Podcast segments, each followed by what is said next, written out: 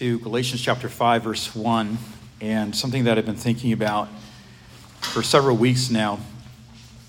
And I'd like to just talk about how we deal with bitterness and how do we deal with toxic waste in our soul and how we deal with um, sometimes the, the broken waters that we have in our soul. And I think every one of us has this. And Galatians chapter 5, verse 1, and I want to read this to you.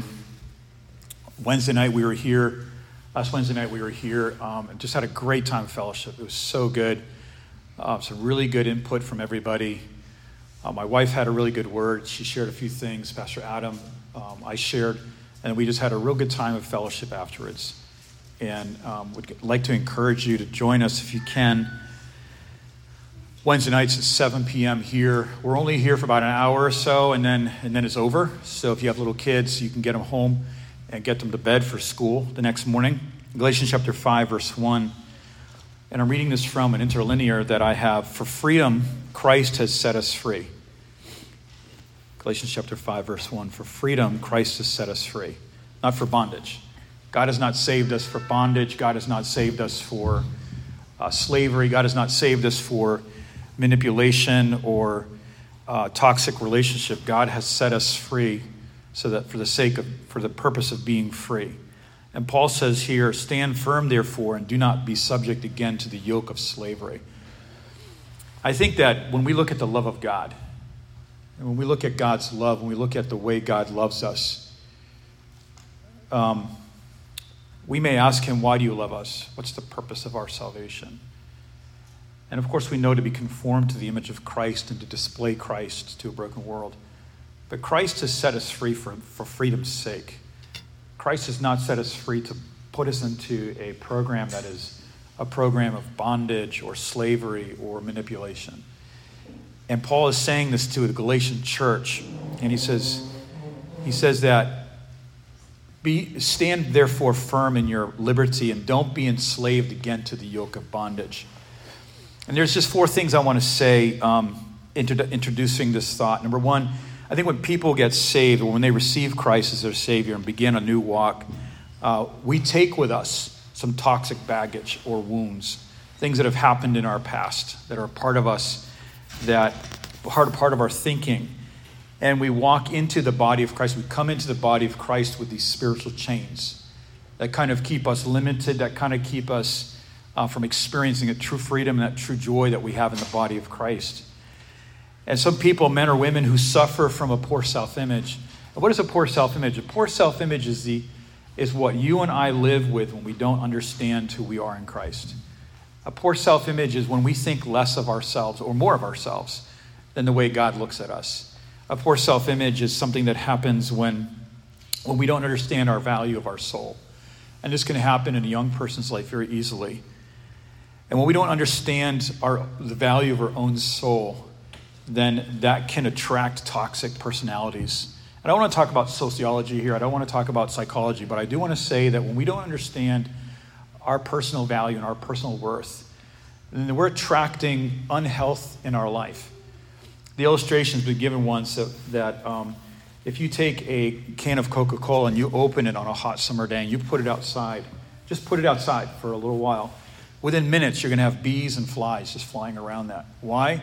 Because the sugar that's in the air, the sweetness, or, or what, something that's in the air that you and I can't smell, but that insects can smell, it actually attracts them. And within minutes, you have you just have flies inside of your Coca-Cola, and you have you have um, bugs in in your drink. And what happens is is that when you and I don't understand the health that we can have through the Word of God in our soul, and understand of our own worth, then we start to attract spiritual insects. We start to attract things in our life that are, that are just not God's high thoughts for our life. We attract, and it's because there are people out there, believe it or not, there are people in this world that really look out for broken and needy people so that they can take advantage of them for their own ego's sake. That sounds really weird, but it's true. And we call that narcissism. A narcissistic individual who is living in their fallen personality and they're worshiping themselves they're, and they're living a, a with no understanding of the selflessness of the cross of Jesus Christ, look for personalities that they can prey on. And it's so important for us to understand who we are in Christ so that we would not live in some kind of lower image of ourselves and that we would start to that we would start to settle for things in our life that are so much lower than God's mind. We got that? You got that? It's so important that our kids I want my son and I want I, we want our kids to understand their personal value because if they don't understand that then there are going to be things that are just going to be these low-hanging fruit in this in the world that'll try to take that'll try to take our kids that'll try to, to, to steal something from from our kids and from ourselves too and we need to understand our personal value because if we don't, then what will happen is, is that we're going to find ourselves like an open can of Coca-Cola. There's just, we're going to, for some reason, we're just going to, uh, we're just, there's going to be this attraction in our life of, of just broken people. You've ever, ever meet someone that they just, it just seems like that they're always in trouble. And I know that there's times in our life as a, as a person that we have trials. There are times when we have difficulties in relationships and God's working something into our life. But you ever notice where someone is just continually living in this state of just difficulty and just bad relationship and just bad decision after bad decision? You know what it is? It's that they need to understand how God thinks with them, how God thinks about them. And this is what church is about. This is what the body of Christ is that we can gather with people and we can be, reflect to each other who we are in Christ and who we are not in Christ. And then we can love each other with a high, with a love of integrity and not a love of selfishness, what I can get from that relationship. Does that make sense? And so a spiritually malnutritioned person or, or soul starving for love may actually believe that they're not worthy of a healthy, godly relationship in their life. I know situations, and I'm sure that you have heard situations too, where someone is in a very bad relationship and they are they won't leave that relationship because they don't feel that they deserve anything better than that that they actually deserve this bad relationship. I know one situation that that is happening and it's so heartbreaking. And they may not even think that they can get out of this relationship because of a sense of chronic guilt. And they just stay in a poisonous relationship. I want to say that that's not god's will for us. That's not god's will for your life. And one thing that we want to understand and i'll say it again is our value as a, as a creature, as a, as, a, as a person that has a soul that's been purchased by the, the highest currency in the universe, and that's the blood of Jesus Christ. And that's the gospel, by the way, is that the world thinks you're trash, that you're edible, but Christ does not think that way. God does not think that way about us. And so, three things I want to say here this morning. I just want to talk about the toxic heart. This is going to get positive in a minute. Number two, um, toxicity in our heart is actually infectious. And then number three, what is the solution? All right, what is the solution? And I think, you know, it's funny, we were joking on Wednesday night. The solution to in all of our messages are always the same. it's just, there's never a different solution. Number one, our heart is toxic. And when we think about where does toxicity come? You know, where does toxicity come in society, in politics? Where does it come from? It actually comes from a fallen human heart. And we teach and we understand that the Bible says that all men are depraved, that we are all we all have a fallen nature.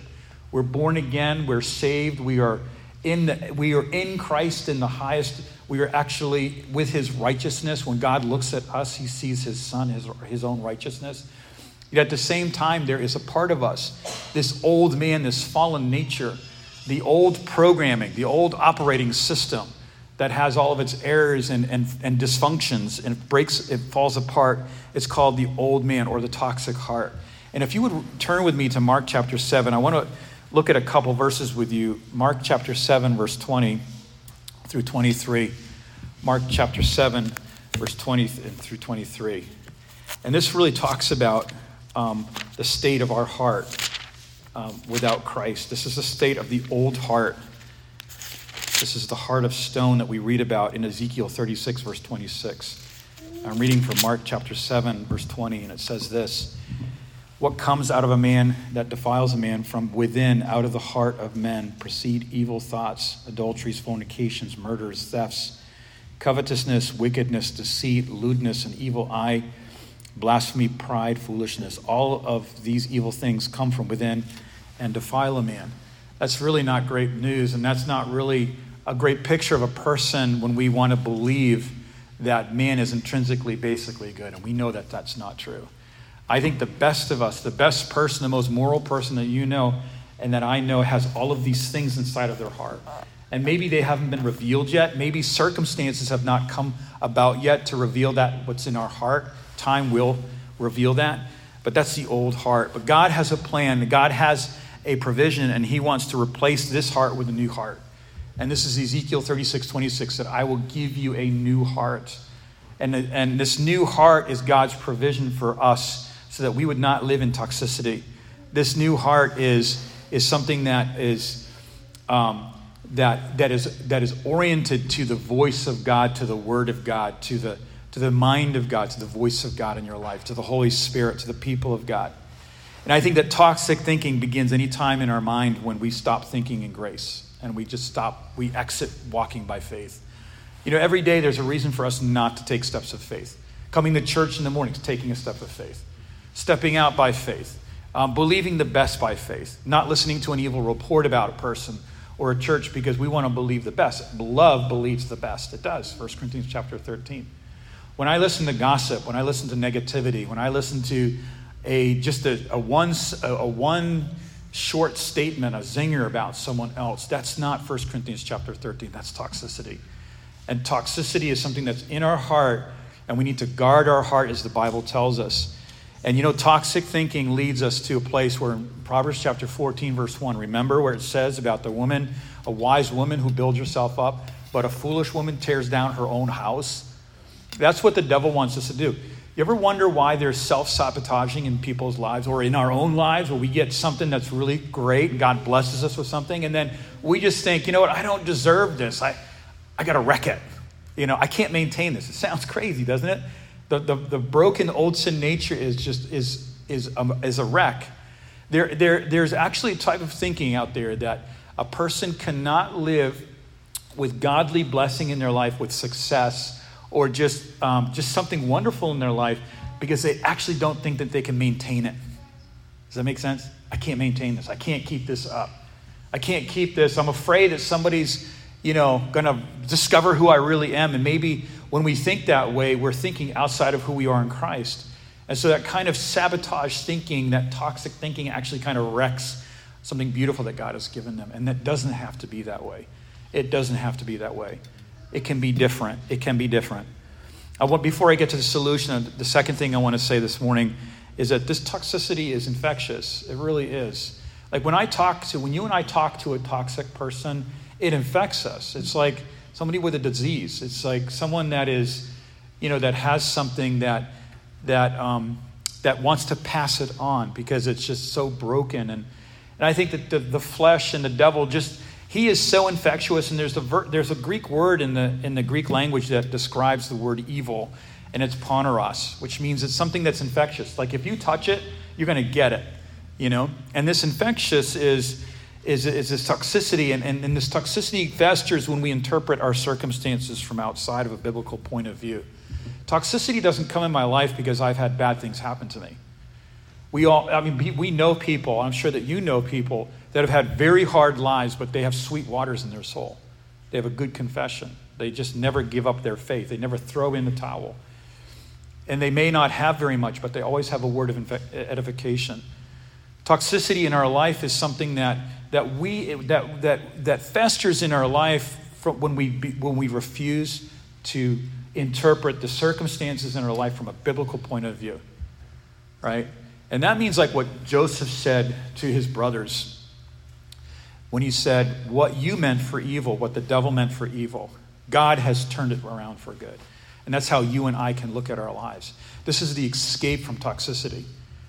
Have you and I had something happen in our life that just really wrecks us? I'm sure that every one of us has. Has the church disappointed us? Have, have, have Christians disappointed us? Has our government or individuals or our neighbors or, or someone in our life really disappointed us?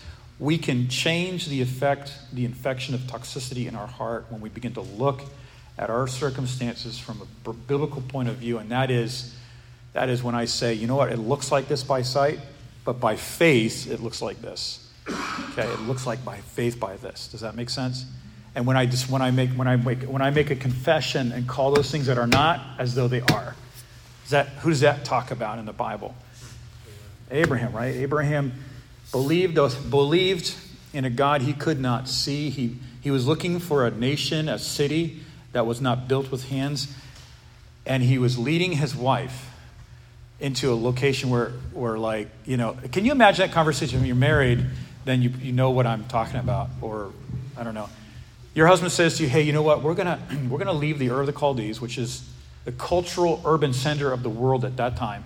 And we're just going to go west. Honey, where are we going?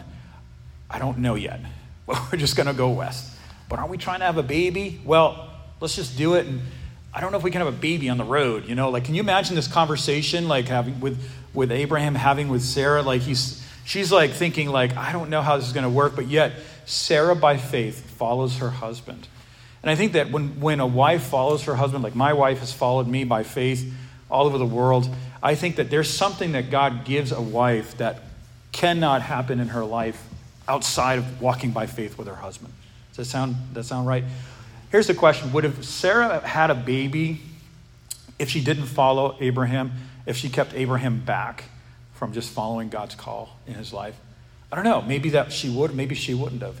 But I know that God blessed Sarah at an old age with something that could have been that was so impossible because of her walk by faith in her husband's calling. You know, because wives are a, a helpmeet to a husband's calling. And that, and that is so beautiful. And I think that we can trans, we can, we can interpret our, our internal interpreter. Do you ever talk to somebody that's speaking another language and there's an interpreter there?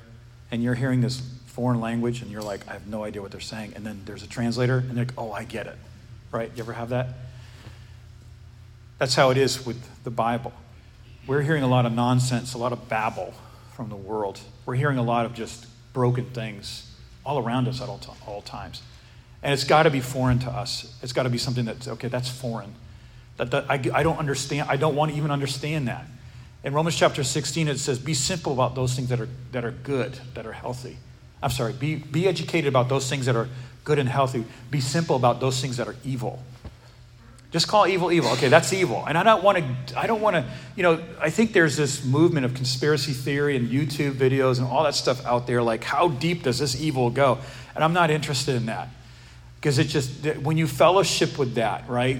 Didn't Nietzsche say you look into the abyss and, you, and if you look too long, the abyss is going to look, look into you? Right? There's like, what are we gazing at? And if, are we allowing the Word of God and the grace of God to interpret our life? And if we do, then we're delivered from toxicity. And so, and, and I think that, you know, like toxicity can be transferred from a, a parent to their, to their child. It can be transferred to one person to another person um, in a relationship that's just outside of God's order. Like, you know, if, if, you, if a person, if you don't know who you are in Christ, and you, we begin to gravitate towards someone who's, who is just narcissistic and we don't know it, and we're deriving value from that individual, and what will happen is, is that that person can at any moment turn because they don't value our souls. And this is what the devil does in the world. You know, we look at the world, we say, you know what, the world's going to give me value. I'm going to go through this process, I'm going to go, I'm going to jump through these hoops, and then as a, as a person, I'm going to start feeling value in my soul. But you know, the world cannot maintain that because you and I, we are built for eternal, unconditional, unfailing love, unwavering love. And the world can't give that to us. The world can give it, it can't give it to us. And as we look for that in the world, we're putting something on the world, an expectation that the world can never fulfill and a person can never fulfill. And that's why we have to guard our heart. We have to guard our, our heart. Um, and so toxicity causes bitter waters, and anyone that drinks from these poisonous waters are the, the, the, them, them themselves um, poisoned. What do we do with a person that's in a place like that? Here's a solution. First of all, we can't look at ourselves. We can't say, you know what, I'm going to go in and fix that situation. Because when we enter into a relationship like that with a broken person or a broken situation, then what we're doing is, is that we're portraying ourselves in a way that only God, only God can meet that person's need. Only God can meet that situation. And so here's the solution a relationship with God that can be intimate because of its stability and health. We are healed when we begin to understand our relationship with God is immutable. Our relationship with God doesn't ever change. God's never going to change his mind about you. Um, Michael read me a, a, great quote. Maybe he can read it at the at the Q and A at the end. But um, it was just a really. It was about. Um, I'm not going to try this. I'm going to let him read it. But I think when we are trying to be something and pray to be something that we already are, I think it's a ridiculous prayer. Lord, make me more like Christ. Well, you are in Christ already, right? God, I need, I don't feel great about myself as a Christian because I'm not meeting these standards. You already are there. Just think that way. Set your mind on things above. That's who you are in Christ. Walk out this love. Does that make sense? Christianity is not me about me attaining to another level of spiritual eliteness so that I can be loved and treasured and, and more valuable in the church. No, you are already there. I think that so many things that there's so many times that we get into, into serving God to do things so that we can feel better about ourselves, and that's never going to work. Because the more we work for God, it's never going to be enough. It's the more we work, the more we need to work. Does that make sense? And so toxicity just causes this bitterness in our life and, and a healthy relationship with God, our intimacy with God, that we can fellowship with God, we can come to the throne of grace and commune with Him at that table, knowing that we are bought with a price that we're healed and that we are loved. We look at the relationship that Jesus has with God. I love this. I love this. Um, when we look at healthy relationship, that quickens us, doesn't it? Maybe there's moments of self pity where we just want to wallow in self pity. And when we're at that point, you know what would be a good thing to do? A good a way to get out of that is to send a text to somebody and build them up and tell them that you love them and, and, and just value them. Start thinking about people that are in a place of need and let God, God's compassion start to stir you up. Does that make sense? What, because if we live in negativity, when we live in negativity about, when we live in negativity about ourselves, the way to get out of that is to step out and to love on people with the love of Christ. And you'll, you'll be surprised at that moment. Um, at that moment, um, you'll be quickened. I remember when we were living in Poland uh, me and another guy, we were Americans, we were staying in this apartment, we were missionaries there. And these were like these old communist apartments, and you could really hear everything. You know, like if you walked, if somebody was upstairs, they walk across the floor, you can hear every footstep. You know, sometimes you could hear people snoring in the apartment next to you. It was really crazy, you know, and it wasn't fun. And I just remember, like, we were young, we were in our mid 20s, early 20s, and we are kind of not, we're not, you know, we didn't, we hadn't crossed that level of maturity to understand that there's other people that live in the building other than me and this other guy.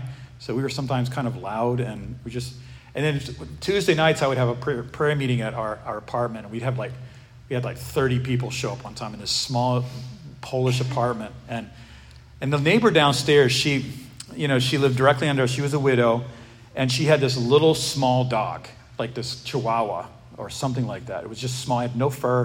It just had skin. It was the weirdest. It looked like a, it looked like a, a troll or something like that. You know, we, we, we you know, when you'd walk up the stairs, because there's no elevators, you'd have to walk. And I don't know why it is, but Greater Grace, all of us, we always live on the top floor overseas. Like, to get to our apartment is like, you know, 45 floors up. And we'd walk, I mean, we were always very healthy. And I remember that, you know, every time we walk up these stairs, that this, this woman, I don't know why, but she had her dog outside her door sitting there with like a bowl of water and a bowl of food and that dog would just growl at us. Like, I mean, it looked at us like it just hated, it just wanted to eat us for dinner, you know? And I mean, if you didn't, if you walked, like, if you didn't walk along the side of the wall, it was gonna like start yapping. And, and it was just such an unpleasant experience every time we walk upstairs. And I remember just starting to, to, to develop this, like, this angst, like this, not a nice thought about this lady downstairs. I remember one morning just thinking, you know, wow, a missionary here, you know? I'm a missionary here in Poland. We're traveling all over the place. We're going to Russia, you know, and we're preaching the gospel, and we can't even can't even love this lady downstairs, you know, like, and because she would always yell at us, she would just come up, knock on our door, and and and I just remember being in a place where, like, okay, this, I just started thinking negatively about this woman. So, me and this other guy, Brian, I said, you know something, let's bake her a cake. I heard a preacher one time say, or pastor said, you know bake somebody a cake that you don't like. Just bake them a cake and love on them. So we just thought, okay, we'll bake her a cake. Okay, get this. Two single guys, right? We're good if we can scramble eggs. Like, you know, we're going to make a cake for her, right? In a Russian Ukraine, in a Russian oven. It was so small, it looked like a toy oven. So we're in there making this cake, and it, and it just, you know, it was a sorry looking cake. And it just, of course, it, it fell. So the cake looked like, it looked like the Tower of Pisa or something. Like it was just kind of leaning like that. And we thought, you know what? Let's just add more frosting to level the top off, right? So we're just adding more frosting and, and just kind of, the, the cake didn't look, it turned into like more of like a, an oval, like a ball or something, you know? So it was just full, and you know, we just kind of, brought, and so we, we went downstairs, right, and knocked on the door. And this lady, she comes to the door, and man, she's just like, she had this look, like, her and her dog had the same look, like this, just wanted to bite, bite our head right off. Right? And so we're like, we're standing, me and this other guy, he was short, very, very heavy. And we're just standing, he's bald, and I'm like this skinny missionary. We're standing there, and like, she looked at us, looked at the cake. The dog made the same movements with her head looking at us. And, and they just start, she just started laughing. She's, I, you guys, she just started laughing. She tried not to laugh, but she started laughing. We said, ma'am, we just want to apologize. You know, we're, we're just been sensitive we've been loud. And so we tried to make this cake for you, you know. So we go in there. She invites us in, and we start eating the cake. And it's like I had one bite, and that was, I, I she didn't eat any of it. She might have thought we were trying to kill her or something because it just tasted so bad. But you know, from that moment on, like when we just exercised a little, like you know, grace and kindness and love, and we then we had a chance to minister to her, and everything turned out great. And then we turned out from like, she would tell all her neighbors, like, we were the worst people in the whole building, to like, these are the greatest people in the building, like these people. And she would cook for us, and then it was so great. And I, you know, instead of being, being toxified and infection, infected by, by toxicity, I think we were able to love on her in that simple way. A healthy relationship is one that we see demonstrated through Christ, who is the best lover of our soul because he was a creator of it. I think when we look at the life, when we look at the relationship of Christ with God and God with his Son and the Spirit, the Holy Spirit never talks about itself. The Holy Spirit says nothing about itself, it only talks about Jesus Christ. The Holy Spirit only will lift up Christ. The Holy Spirit will only lift up the work and the finished work of Jesus Christ. And the Holy Spirit will only talk about the plan of the Father and God's plan for a person's life and will only reveal to you and I about the work of the Son and the love of the Father. The Holy Spirit never brings any, any, any attention to itself. And that's the self sacrificial love in the Trinity. Like if you look at the Trinity, you only see self sacrificial love towards one of the, the Son comes and does nothing of his own, only from what his Father says and, and for what he hears from his Father, right? His Son has laid down his life for the Father's plan. The plans, the Father's plan is the Father's plan for this world is to love on the world. John 3 verse, John 3, verse 16. And, and the Holy Spirit is, so they're all laying down their lives. This is healthy. This is healthy relationship when we lay down our when we lay down our rights and our opinions and the need for us to tell people how, how right I was. Can you be can you and I be in a situation and not have to tell people that we were right? Oh, it's so satisfying. You know, I told you so. Giving that right up to not do that because of laying down our lives because we love and we value one another. When we look at the purpose of why we're on this earth in Romans chapter 8, the purpose is really that we would be conformed to the image of Christ. That's the purpose, that we would know God, that we would just know God, God's mind. And so God gives us a new heart. And I want to just finish with this. In Jeremiah 24, verse 7, God gives a new heart, a soft heart that is tuned to the frequency of God's thoughts and impulses. There's a part of us that can hear from God. There's a part of you that hears from God. We just spent the month of January in prayer and fasting at different levels. And I think it was just a quiet time where we I really got a lot out of it, and thank you for those of you that could join us and pray. I really sensed a lot of movement and things that God began to do, and, and some answers that came. And when we begin to listen to God, we begin to hear things from Him that delivers us from toxicity, negativity, and depression. I want to, want to close with this one story, and this is going to illustrate really what I'm talking about. This is in, in Exodus chapter 15 if you look at that with me, Exodus chapter 15. And this is how God heals us from toxicity. This is how God heals us from toxic waters. Exodus chapter 15, verse 23. And I'm going to read through verse 26. And they came to Marah, and they were not able to drink water from Marah because it was bitter. Remember, the situation here is that the children of Israel are marching through the, uh, through the wilderness. And there's no water. And they're marching for days and they're so thirsty. And they get to this place and the water was bitter. Probably it was salty or there was something wrong with it. They couldn't drink it. And therefore they named it Marah. I think that people and circumstances in their life are traveling in their journey of life and they come to a place where they think they're going to be refreshed. They think it's going to be a blessing. But what happens is, is it turns out to be very bitter. It comes out very different than the way they thought it was going to be. And they call that, in their mind, they just think, okay, that was a bitter place. That was very bitter. And the people in verse 24 grumbled against Moses, saying, What shall we drink? What shall we drink?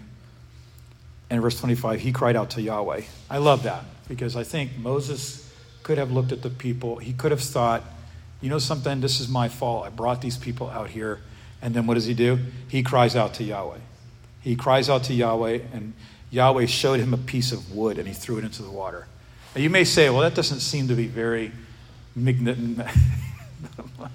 that doesn't seem to be very significant. That doesn't seem to be very um, important. But the wood, you guys know what wood stands for? Take a guess. What's the wood stand for? Tell me. Just shout it out if you think. It speaks about the cross, right? It speaks about the humanity of Christ. Wood always refers to humanity, the brokenness and the frailness of, of humanity. It's from a tree which is planted, right? And it just has so many significant, significant signs to what uh, a human being is. And, and God shows Moses, he says to Moses, take that wood, take that tree, and cast it into the water. And you know something? When you and I are in a very bitter place in our life, when we are very, um, when we are toxic, we, we are drinking from our own toxic waters, what is the deliverance? What is the solution? What is, how do we get out of the bondage and the slavery that we have to these toxic waters? Is when we take the cross and we throw it into the water. When we take the cross and we apply it to our life. We take the cross of Jesus Christ and we apply it to that bitter situation. When Joseph takes the cross and he, and he applies it to the relationship with his brothers, and he's still, I'm sure he's still struggling with anger and, and uh, bitterness towards his, his brothers because they sold him to Egypt. We take the cross and we realize, you know something, Jesus had the most bitter waters to drink. Jesus had the most, he had the most, he had the most to lose. He gave up the most. He was the worst, he was the most ill-treated person. He suffered the, the highest levels of racism because he was a Jew and he was, and he was uh, crucified um, through, the, through the religious and the Roman government.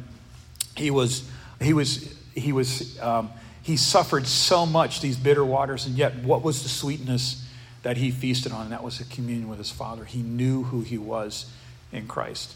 He began to he understood he was interpreting what was happening through the cross. He was, he was interpreting that through the mind of God, through a biblical point of view. When you and I can take the cross and say, you know something, that situation was crucified. That that sin was crucified or what that person did to me was crucified. They are forgiven and therefore i can release that.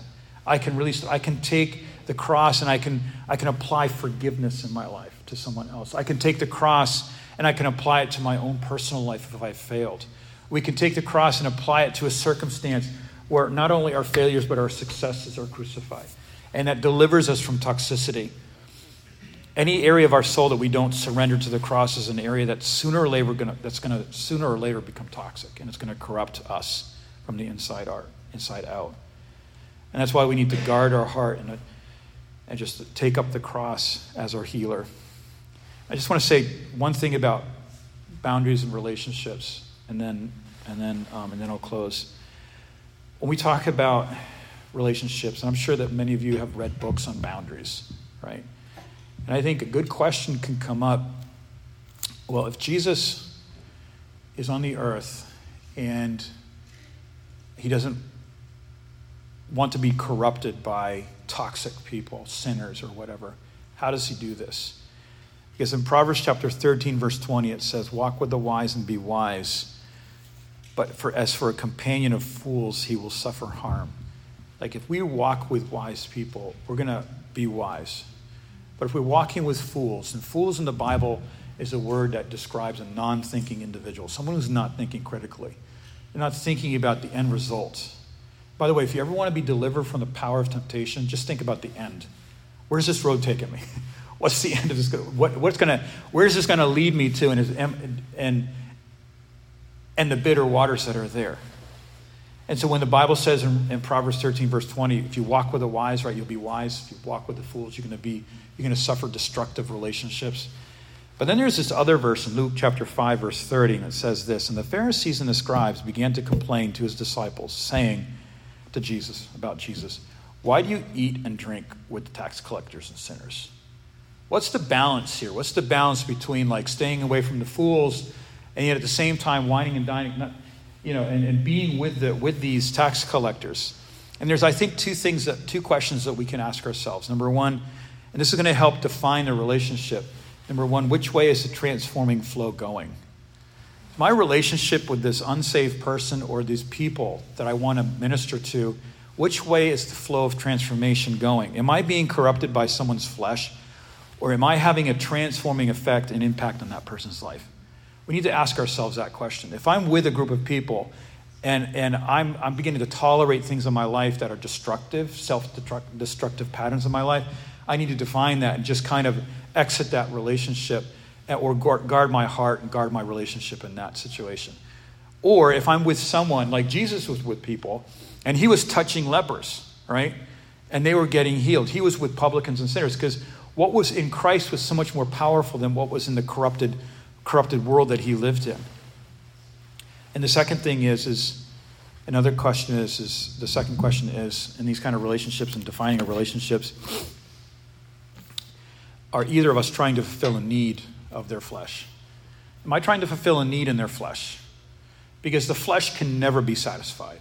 And if we enter into a relationship believing, you know what, they're going to get better, they're going to get better, they're going to get better, and they're living in the flesh and there's just no accountability, there's no transforming work going on in their life. There's just there's no there's no rebound or drawing near in the in the relationship with God. That relationship is going to become very destructive. Am I trying to fulfill someone someone's need in the flesh? Because if I try to do that, it's never going to work. I, and, and this is what Moses did. He didn't try to meet the need of the, of the Israelites. He didn't try to meet their need. He said, you know what, guys, let's just keep walking. We'll find something else. No, he prayed. He asked God, God, what is your solution? What is your solution for their need? And I think that when we get into a relationship where we're trying to meet each other's needs in the flesh, it's codependency and it's destructive and it never works. And one person or both people are going to get burnt out. A healthy relationship is when I, like Jesus, knew who he was and he communed with his Father in a healthy relationship, who he was himself healthy. There was this communion of giving and not taking. And as Jesus gave, he was being ministered to. As Jesus served as he walked, he's being loved. God put people around him Martha, Mary, um, Lazarus. He put people around. God will put people around you that are godly friends, that are not going to be taking from your flesh, but be reflecting who you are in Christ. So let's, let's guard our hearts. Let's, let's guard toxicity by applying the cross in our life and looking at Jesus Christ and that stable relationship that we have with Him. You know, God takes broken people. And one of my favorite verses is in the Bible is that when, when David said in the book of Psalms, it says that God takes the solitary, the lonely, and puts them in a family. That's one of my favorite verses. God takes, and there's a lot of spiritually lonely people out there.